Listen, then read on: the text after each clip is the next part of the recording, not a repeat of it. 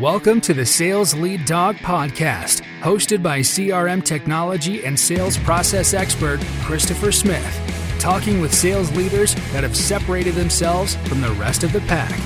Listen to find out how the best of the best achieve success with their team and CRM technology. And remember, unless you are the lead dog, the view never changes. Welcome to Sales Lead Dog. Today I have joining me Laura Kavanaugh of Ambassador Education Solutions. Laura, welcome to Sales Lead Dog. Thank you. Thanks for having me. Excited to be here. Yeah, excited to have you here on the show. So, Laura, tell me a bit about your current role and uh, ambassador. Sure, glad to. So, currently, I am the Vice President of Sales for Ambassador Education Solutions. And we provide course materials to colleges and universities and private K 12s all over the country. So, we're the largest provider for course materials in the career school sector.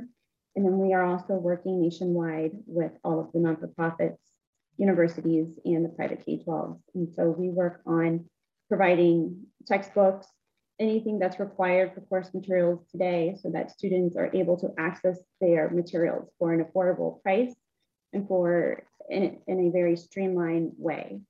So we, we make that process and that workflow very seamless for them for our schools and our clients. Yeah, I, I it made me think back when I was prepping for the show. Um, it made me think back to when I was in college. There always seemed to be one class where we didn't the textbook was on back order or there was some issue. With your platform, that's really just doesn't exist anymore, correct? Well, it does exist, but if everybody's doing what they're supposed to be doing on the school side of it, on our side of it, there shouldn't be much back order that you have to deal with. Yeah. yeah. So, and that's part of switching to more online bookstores, more providing all of your textbooks to students prior to the first day of class. That really helps um, stop any of those those late orders. Students showing up, books are on back order, they're not prepared for the first day. So yeah. it's a win-win all around for universities, for the faculty, the students, the staff. Yeah. And also the ability to, like my son's school, they do everything on iPad. So mm-hmm. they have a combination. Most of the classes are done digitally over the iPad, all their course content. Some of them are traditional textbook.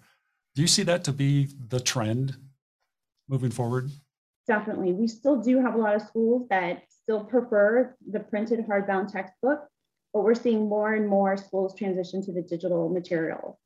And even in light of the last 12 to 24 months, with a lot of schools going online, it really sped up that process. And most of these schools that adopt digital content in that format, they don't typically go back to a physical textbook. So we see more and more schools moving to that model, providing more choices within that that model as well for their students. Yeah, it's a better experience. I was blown away when my son was showing me what he could do. It's not that static piece of paper. They can take a diagram, like he had, I right. think, a, a, picture of the heart, and he was able to rotate the heart and look at it in 3D and things like that that mm-hmm. just otherwise could never do with traditional hardbound books. Right. There, there's a lot of digital content that's outside of the standard ebook that you receive these days. So when it provides all of those interactive pieces for students, so it's really just changing how students learn. And there's a lot of moving parts when you look at combining all this technology, providing, provisioning the materials and delivering them to students. Are you delivering them to the LMS system? How are they accessing these pieces? So that's what we do. That's what we specialize in. So we have systems built, a system called Rhoda that is built for that exact piece that really streamlines this process for everybody involved. Yeah, there's a, so much complexity, so many moving parts to that. It, it's mm-hmm. pretty impressive when you know I was researching your company. It's pretty impressive what you guys have built. Thanks. We're yeah, really proud of it. Cool. It's, it's, it's wonderful. It's very well received. Everybody loves it. So we're we're very happy. Yeah, that's awesome. All right, Laura, let's jump in. Um, when you think back over your career, um, what are the three things that have really driven and led to your success? Gosh, it's hard to narrow down or to pinpoint. I would say really being motivated and driven, really performing and delivering results. Um, and then really just networking and circling back to that, just having a lot of uh, drive to succeed, having a vision of where you want to go and how you're going to get there. And then in the sales industry, a lot of things are all, it's all really data driven. You, it's results based. So if you can perform and you can deliver those results, it unlocks more and more opportunities for you in your career path, which has been. Uh, when you were in college, did you picture yourself being a, a sales leader in your career? So when I went to school, my freshman year, I had my major declared. I went into public relations and communications, journalism, and I declared that on day one and I graduated with that, stayed the course. I actually picked my college based on that department. I really liked the faculty and involved. So from there, I moved into marketing and advertising, working in the insurance industry for a large insurance company here in, in my hometown. And spent a lot of time in marketing and advertising and PR and doing all of these different pieces. And then at some point over the decade, Plus, it transitioned into more of sales. And once I really got into sales, I realized that this was really my niche and this is what I was, was really good at. And this is where I wanted to focus my career and the path moving forward. It's funny when I ask that question, very rarely do I have someone say, Oh, yeah, I, that was my goal. I wanted to be in sales right when I right. got out of school. Most people end up tangentially moving into a sales career. Well, even today, I feel as though people will say, I'm going to go to business, I'm going to go into business, but it still could be sales. It just depends, but it's almost that you just don't start off saying, I'm going to be in sales, but it's a byproduct or combined. So I understand what you're saying. Yeah. Do you remember the first big success you had in sales?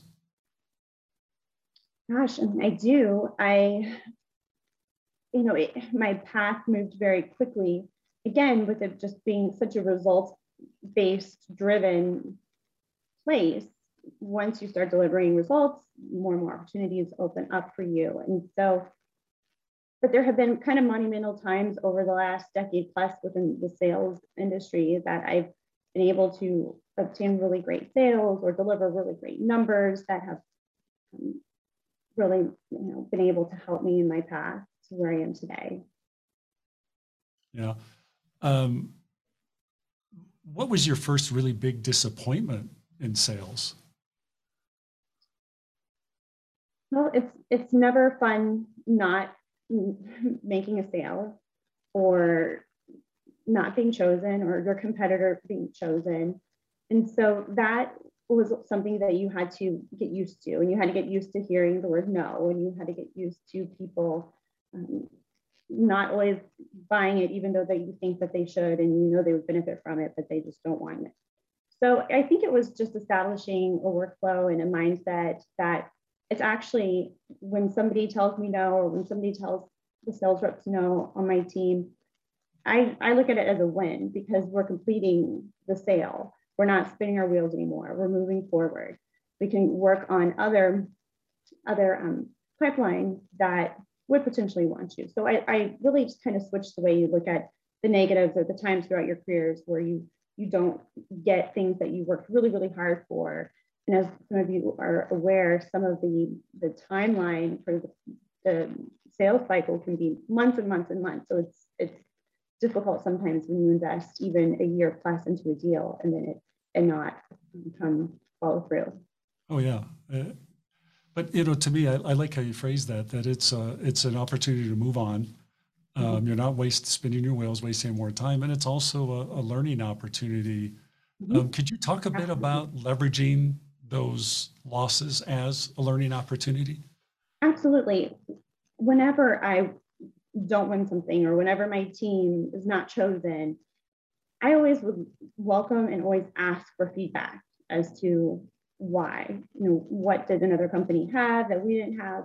Was it just you liked their name better? Was it just was it price? I mean there's so many factors. So i look at it as an opportunity to figure out why we didn't win it if we're lucky enough to get the feedback to know then we can take that back internally and we can then next time going out be able to adjust tweak, pivot things where we need to. So then maybe next time we won't we won't have the no. So I use it as an opportunity to figure out what we can do better, what we can do differently next time. Yeah. Um, thinking back to when you first got your sales, you started in sales and what you know now, what would you like to say to that young Laura just getting started in sales so that would have maybe made that path a little easier? Gosh, it's it's to keep on going, um, keep on working hard, even if you feel defeated, even if you feel so you're not succeeding, you will work with mentors to help you along the way. That could be a great asset to have really good mentors in your in your sales career is extremely helpful. You learn a lot along the way to keep trying to hone in on your skills and work on sales development as needed. There's a lot of great platforms out there that offer sales training that really great material. So just to keep working hard and keep looking for ways to continue to grow and learn. Even to this day today, I'm I still like to learn new things and I still like to have conversations with other people and look at different ways that we could do things because everybody continually can get better and better at what they do and learn from one another. And so just to really take those opportunities when they present themselves. Yeah, that's great. Talk a bit about your transition into sales leadership. What was behind that shift in career path from salesperson to sales leader? So, and it is really a shift, and it, it's something that um, everybody thinking about or currently in sales leadership needs to really think about because in sales, it can be very much an individual contributor role where you are basically responsible for your own results at a very high level. And when you go into sales, sales leadership, you now are responsible for everybody's end results, everybody's quotas, and everybody's metrics and, and goals. And you can't always control their outcomes. And so it's deciding how how much that that means to you. Are you okay with that? Are you okay with taking on additional responsibility and mentoring and growing your team and at the same time looking at where you're trying to scale and grow and so it's it's um, it's more difficult but i also find it more rewarding but it's still wonderful to be an individual contributor and really to go out and just do amazing work. So just really think about the bigger picture because you're taking on more responsibility and you're taking on responsibility that as much as you try to help guide and train and educate your staff and your team, they um, at the end of the day, they, they're going to make their contribution and then you're responsible for it. You mentioned some difficulties. What was the hardest part of that transition into sales leadership? So, for me personally, it was really working on defining your team and recognizing individuals that you want to have a part of your team and then difficulty with having to maybe let some go that personally you really respected and and loved working with so i would say really fine tuning your team and making some difficult decisions and going back to looking at sales as a result based, looking at the numbers, looking at what makes sense, and being able to make those decisions, make those pivots, change things as needed along the way. Um, so, what do you think it was about you that made your boss at that time say, Hey, Laura, we want you to consider this path? Did they ever tell you the reason why? I they never really did specifically but um, it just seemed as though in the different organizations that I've worked with over the years, once I'm able to get in, the, in there and start delivering on results and start working alongside that the opportunities presented themselves for me, which was wonderful. So going back to having that drive and being able to have the statistics to support it and being able to grow and, and mentor along the way. It's I always say this, and a great there's a difference between good sales professionals and you know great sales professionals. And when you find a really great, great sales professional, you want to hold on to them and, and never let them go. And you can, I've worked with so many different sales people over the years and on my team, and you can make people better and you can educate them and train them and have professional development and you can do all the things you're supposed to do, but they're and they're doing good, but they're never going to be able to, to do that great. I just feel as though the best of the best of the best are kind of innately born salespeople. Mm. And it's an innate ability to be able to do things like when do I leave messages? When do I send an email? What time time of day do I call? How many times do I call before I leave a message? What do I, how do I need to package our product? What are we missing here? All of these, these innate things that help. And even just in terms of the ability to connect with people and to get past gatekeepers and to develop relationships with people. So all of that combined into one, along with being extremely driven, extremely competitive, it's like the trifecta of an amazing salesperson. And you want to hold on to them because they're going to do great things. There's so much there to unpack, you know, in terms of what goes into a great salesperson. Mm. Um, and you made an interesting comment that, um, you know, you can put person through a lot of training, you can work with them a lot, but they're only going to go so far. They are going to hit a ceiling that may prevent them from getting to that that status of great. Um, when you get into that scenario, when you've got someone that's peaked, you know what what's your approach there, or do you have a you know plan for those individuals that you know that have peaked? Um, you know, how do you continue to manage them? I do. A lot of it is being making sure that they're in the right role, they're in the right position, that they are happy doing what they're doing, and they are meeting their quotas and their metrics and their goals and their OTE. So they're meeting everything they need to meet, but and they understand they don't want to be promoted. They don't want to go into leadership. They don't want to be an executive. They don't want to start their own company. They don't want to be a team leader.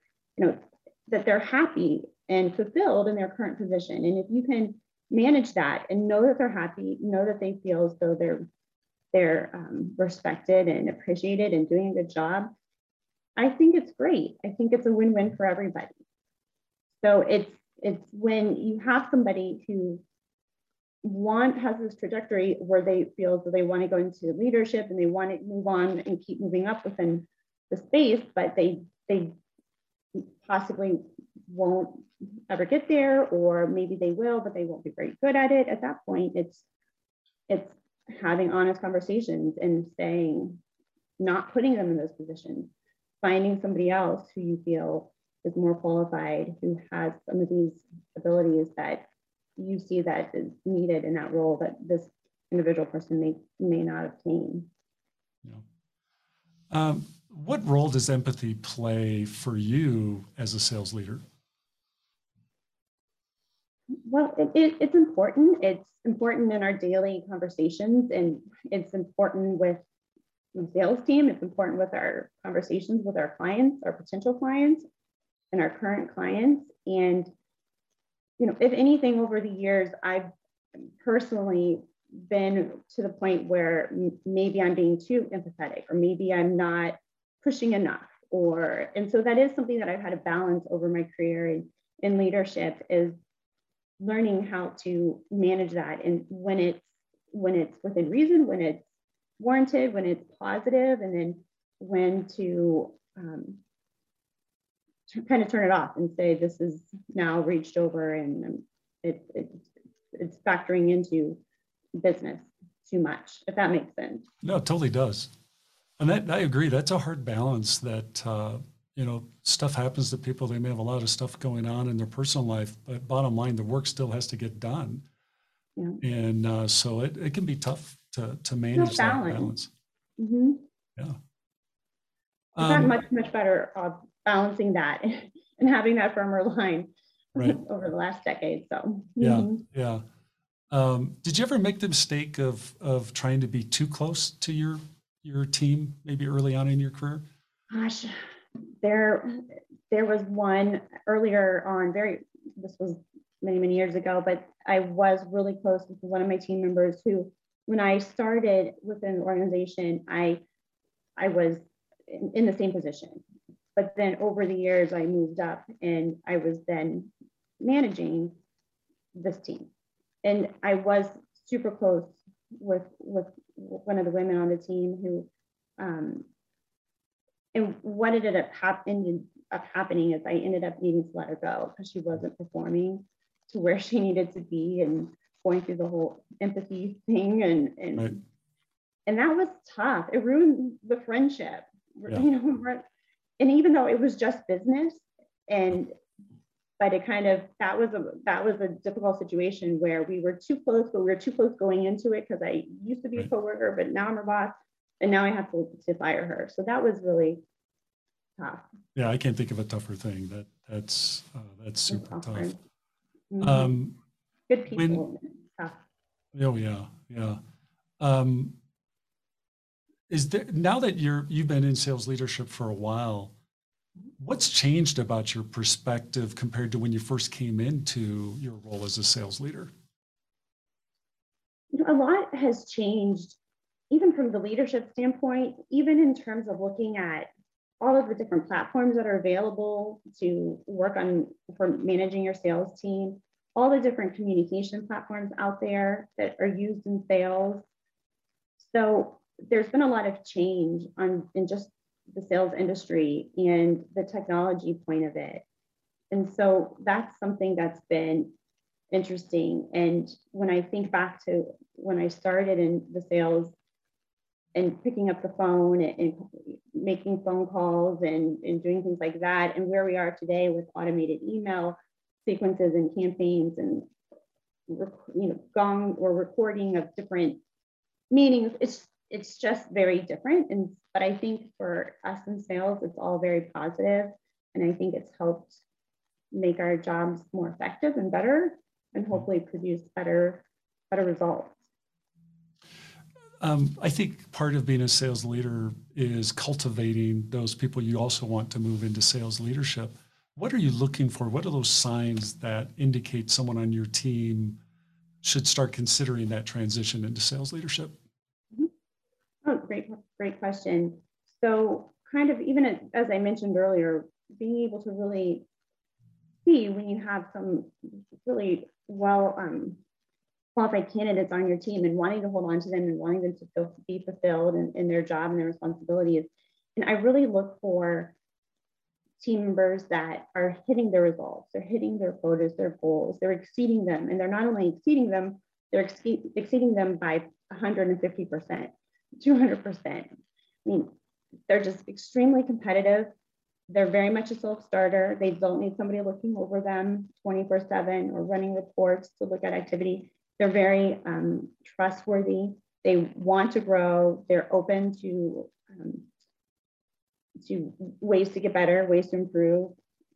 It's conversations on where they would like to see themselves in five years, in 10 years, making sure you can try to align your paths. And so it's really looking for somebody who is possessing a, a lot of great qualities and proving proving themselves day in and day out. Maybe a lot of salespeople that are great working as an individual, you know, like mm-hmm. you're saying, kid at that 150, 200% of quota, they crush it as an individual. Mm-hmm. What are you looking for in terms of their ability to collaborate and work as, as a team as part of that decision for a, a path to leadership? They have to have the ability to kind of remove themselves from that and look at things in, in a big picture. Look at the company, look at the growth, look at the goals that we have company wide and be able to take themselves out of their individual role. I mean, many sales reps, you learn your territory and you're very, your focus are on your territory and knowing every ins and outs and every which way and sideways, but being able then to now look at things differently, be able to figure out what's working, what's not working, what should be applied company wide, sales wide, what shouldn't be. What are ways that you feel things should take place what training maybe additional training maybe different different products need to be changed being able to take um, things that they're working on at, at a daily level and applying them to the big picture. Right. Uh, back of all the people you've hired, um, can you describe the attributes of the person that was your best hire, and you know what were those attributes that really do you think contributed to that success? She she's definitely my best hire. I've I've hired her twice already to, to work on my sales team as I've moved along. So I'm getting ready I, to bring her over for a third time. So it, it really goes back to she really reminded me a lot of myself when I was kind of starting out. And she is very much just very competitive, very willing to learn, very um, willing to just have that drive in her where it's you want to just keep going and going and going until you feel like your pipeline is in a really good place or you have the deals closed and just having that that passion for it. And every time i've i've had her on my team she always is amazing. Out of the ballpark. Great. So it's finding that person who just possesses all those qualities that keeps on ongoing because with sales, you know, pipeline is key. It's huge. If you don't have pipeline, you don't have sales. And some people, it really bothers if you don't have pipeline. I joke around with my family and friends saying, I, I'm in a bad mood if I don't feel like my pipeline is exactly where I want it to be for my team. It, I get antsy. I start like twitching, like this isn't working. And I just, we, we just have to put our nose down and get it to a place where like, okay, we can breathe. And right. it, very much like that, where you just had to keep going. Yeah. How do you help your team keep rejection in perspective? And that's hard. I go back to what I had said, saying, this is a completion. This is good. This is now we're not wasting any time spinning our wheels on this. And we could be using that effort and talking to potential clients. So I always go back to that because that is number one, because that's huge. People spend a lot of time going after clients and contacts and they don't ever connect with them. They don't, they're not able to, to move on or they're going after, wrong, out, after the wrong people. And, and that's just wasted effort essentially. So going back and honing in, looking at who you're, who you are going after, different ways to perhaps bring other, bring other pipelines into your system that would be more positive, making pivots, trying different different verticals.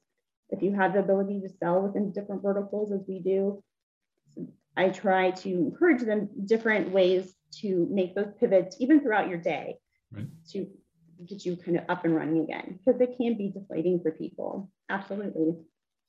Um, the uh, uh, oh, I just I had a question around that uh, what you were saying, and I got so entranced in what you were saying, I forgot my next question. It was around the uh, um, uh, when you're losing those deals. Uh, a lot of the uh, sales leaders I talk to like to do retrospectives mm-hmm. on, you know, they'll pick out a handful of deals that have been lost. Yeah. Do you do you think that's a good idea to do those retrospectives? I do. I do. Um, we we do them.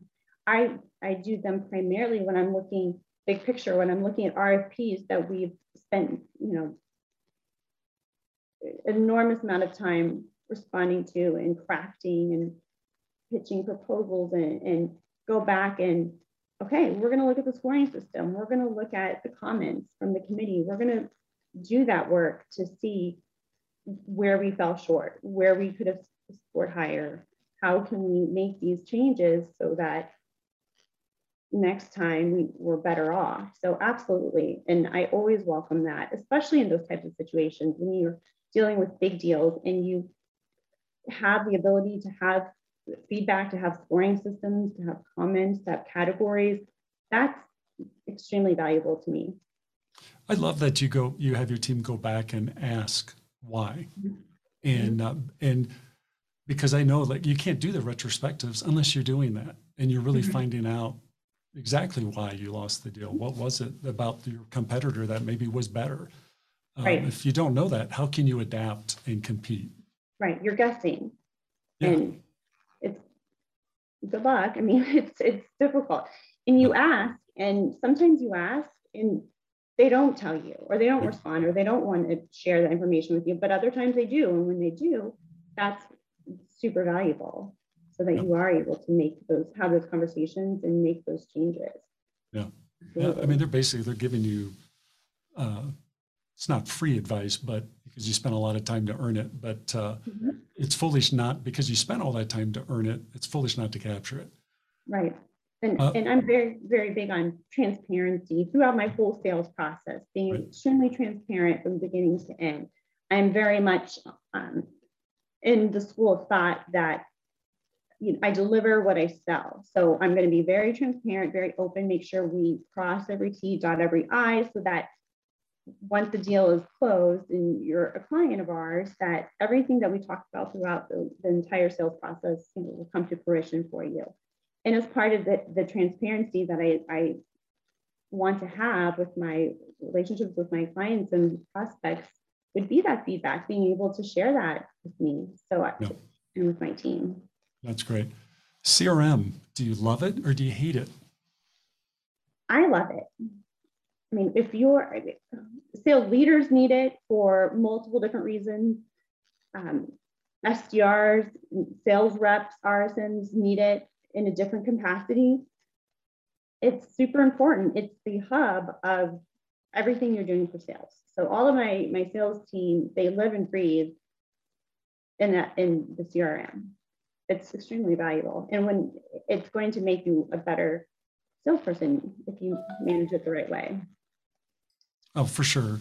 Um, it, it- when I when we implement CRM, we we come in with a message to the sales team that we develop with our clients about the why, why we're implementing CRM and why we're using it, and what's the benefits to them, the frontline users. What is your message when you have that conversation with your sales team?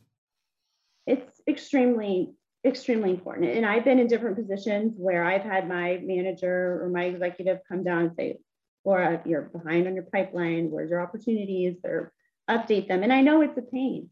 And but it's still we need it for the scaling and we need it for a lot of different reasons. But your sales team needs it to manage all the moving pieces. Things, if you don't manage it correctly, if you don't manage your accounts and your pipeline, things get lost in the shuffle. They fall through the cracks and you forget to follow up on deals and you forget to record different things. You forget you maybe even had a conversation with somebody. It's you have to really live and breathe from your CRM because you have to be able to see what your last conversation was, who's the right contact person, who's the competing vendor that might be currently servicing them all in one place at a quick glance to be off and running and work on your next your next sales call. Right. Have we talked in our pre-show that you your company just recently transitioned to a new CRM, Mhm. and and your firm made the decision to self-implement, and that there are portions of that that have been a struggle. Can you talk a bit about any lessons you've learned from those struggles? Absolutely. Having worked in several different CRM systems over the years, I, was kind of in the mindset that they all were very customizable, um, pretty user friendly. My advice moving forward is to really kind of look under the, the hood in more detail.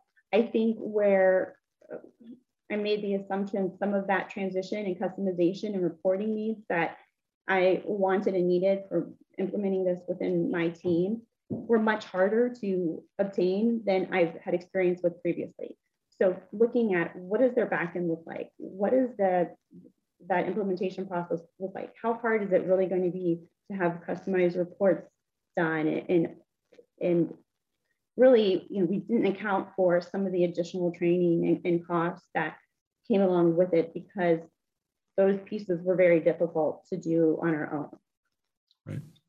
So Yeah, that's really good advice. And one of the areas that I see a lot, um, I happen to be on a, I had the privilege of listening to a, a group of uh, sales leaders that were having a monthly meeting where they just basically share experiences and what they're doing, what's working, what's not. And one person came on uh, who was new in his role, um, who was saddled with a CRM that was chosen by his pres- uh, predecessor that couldn't integrate, had no API, couldn't integrate with anything else in the company. And so they had this very expensive data silo mm-hmm. that he was stuck with. And, and that's one of those areas that people overlook, those back end type things that oh. you have to have.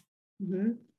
And very important. And I'm, I'm, I'm happy with our move. And I did decide, you know, to make this migration. And I'm very happy that we did it. However, really taking a bigger look at the back end and not making assumptions because it's a big name, for example, or thinking that's going to be easy. This is easy. Every, you know, really having to dig, dig deep and be able to have a clearer picture of what all is going to entail to make that migration. Yeah. Well, we're coming up on our time here on Sales Lead Dog. I really appreciate you coming on the show. It's been great chatting with you. If people want to reach out with you, uh, reach out to you, Laura, and connect, if they want to learn more about Ambassador, what's the best way for them to do that?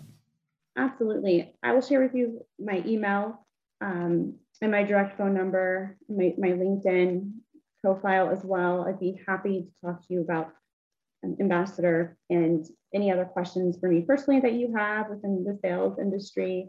Happy to connect and I can share all of that information with yeah. we'll put all that in the show notes. So okay, uh, instead of you having to, because I'm one of those people, if someone's talking, I can never capture, especially email addresses. Right. Um, you know, so we'll put all that in the show notes. That's very gracious of you, Laura, to include all that. Absolutely. Um, so uh, be sure to check out Ambassador's website, even if you're not in the market to be a customer. Definitely. Their technology is pretty cool. Um, yeah. And uh, I, I guarantee you at, at some point, if you have children, they're going to be using their platform. Mm-hmm. So, oh, yes, for sure. Excellent. Well, thanks again for coming on Sales Lead Dog. Thanks so much.